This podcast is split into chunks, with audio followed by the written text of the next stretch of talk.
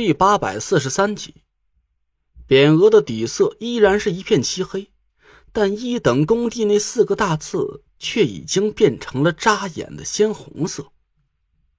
我熄了火，慢慢走下车，站在门前犹豫了一下，门却突然打开了。二少爷，您可算是来了。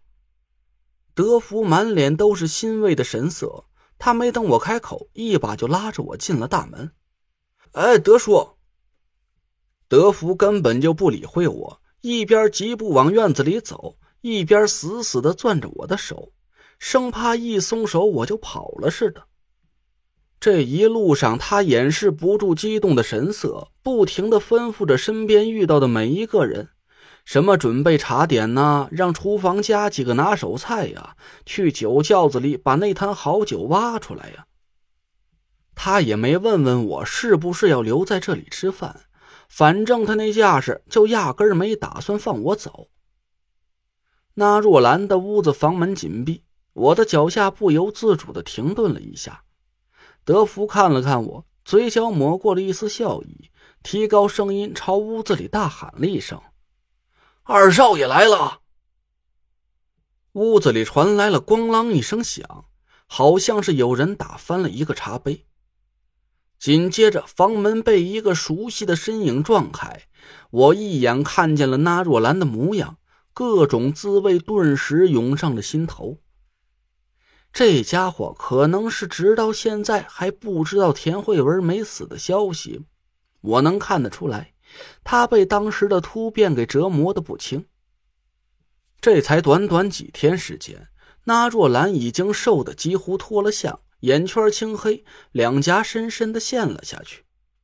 本来油光水滑的偏分头，这时候乱糟糟的，毫无光泽，像一堆烂草似的糊在了头顶。他穿着一身黑不拉几的粗布衣服，腰里还扎着一条白布带子，别提多丧气了。这副模样让谁看见都不敢相信，他竟然会是家财万贯、意气风发的那爷。我和那若兰对视了几秒钟，他慌乱的躲开了我的眼神。德福一脸笑意的把我拉进了屋子。二少爷，您来了就好，和大少爷聊聊天吧，我在门外伺候着。德福说着就要关上门，我一眼看见了屋子里的陈设，一声就叫了起来：“你给我等等！你你这是不知道慧文的事儿，还是给我装糊涂找晦气呢？”我进了屋，这才发现那若兰的房间竟然给布置成了一个灵堂。房间里到处都挂着白色的布条和灯笼，一张供桌上堆满了零食和贡品，中间赫然摆放着一张硕大的黑白遗像。遗像上的人就不用说是谁了，那张遗像足有个电视机大小。一个比我脑袋还大的田慧文正对着我凄惨的微笑，我气的是差点喷血，对着德福一声就吼了起来：“你给我说清楚，这大活人就让你给供上了，几个意思？”德福的表情很尴尬，他赶紧拉了我一把，苦着脸结结巴巴的说：“这二少爷，这事儿吧，您听我解释。”那若兰张着嘴呆愣了半天，等他明白了我话里的意思，哆哆嗦嗦的伸手指着德福，还没等说话，一翻白眼儿就昏了过去。德福慌忙喊来了人照顾着那若兰，他把我拖到了一边，急忙解释了几句。没错，德福早就知道了田慧文还活着的消息，但他却没有亲口告诉那若兰。二少爷，这话得等您来亲口和大少爷说。您是不知道，大少爷误以为自己害死了二少奶奶，他没脸见您，成天家把自己闷在屋子里，连着几天都没怎么吃东西了。这个死扣，您要是不亲手给他解开，他这辈子都过不去这个坎儿了。我没好气的白了德福一眼，说：“是。”我亲口原谅师兄，他心里肯定就好过了。可你想过我的感受没有？这大活人让你给供在灵堂上，你就不怕我揍你是吧？这么缺德的法子是谁教给你的？德福神秘的眨了眨眼，从裤兜里掏出那枚神策钱，握在掌心里，悄悄的在我眼前亮了一下。是师傅。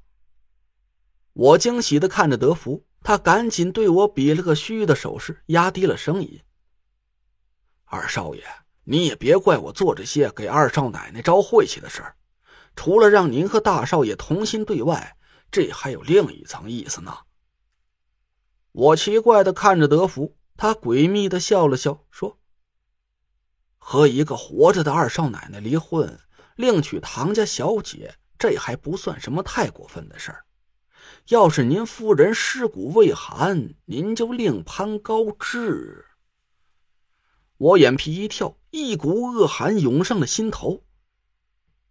你的意思是，要让我彻底变成过街老鼠，在众州城里？没有立足之地。对喽，二少爷，您仔细想想，夏风的私生子到现在还猫着不现身。要是不让您犯下门规重罪，彻底被五魁撵出中州，他能放开手脚去进行下一步计划吗？不是，您这几个意思啊，合着还要让我给他腾地儿是吧？我大惑不解的说。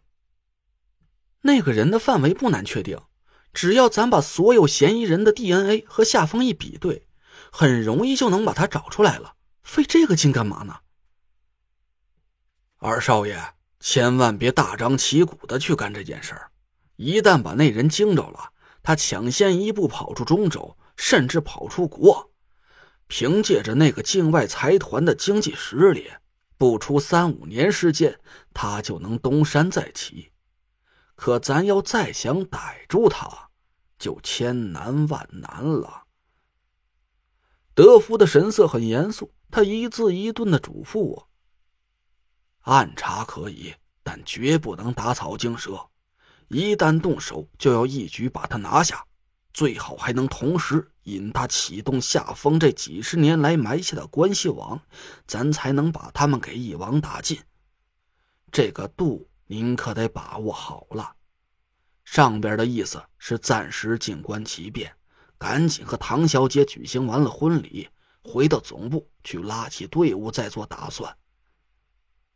我紧皱着眉头琢磨了一下，摇头叹了口气：“哎呀，你怎么不早点告诉我呀？现在我岳父和岳母，也包括我干爹，还有果儿、郭子他们，都知道慧文没死的事儿，这个消息怎么可能捂得住啊？”一旦露了馅，引起那个人的警觉，我不就更被动了吗？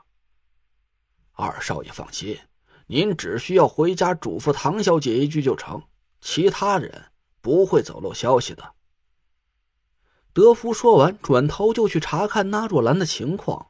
我看着他的背影，心里一个劲儿的嘀咕：这家伙在上边到底是个什么职务啊？怎么看起来？比几个仓库的库头权力要大的很多呀！等下次再和严壮见面的时候，我一定要好好问问这个神神秘秘的德福究竟是何方神圣。那若兰只是情绪大起大落，急火攻心，一时激动过度晕了过去，并没有什么大碍。几个人给他掐着人中，用冷毛巾敷了脑门，很快他就醒了过来。我走到那若兰身边，看着她笑了笑，说：“师兄。”那若兰呆呆的看了我半天，一把抱着我就嚎啕大哭了起来。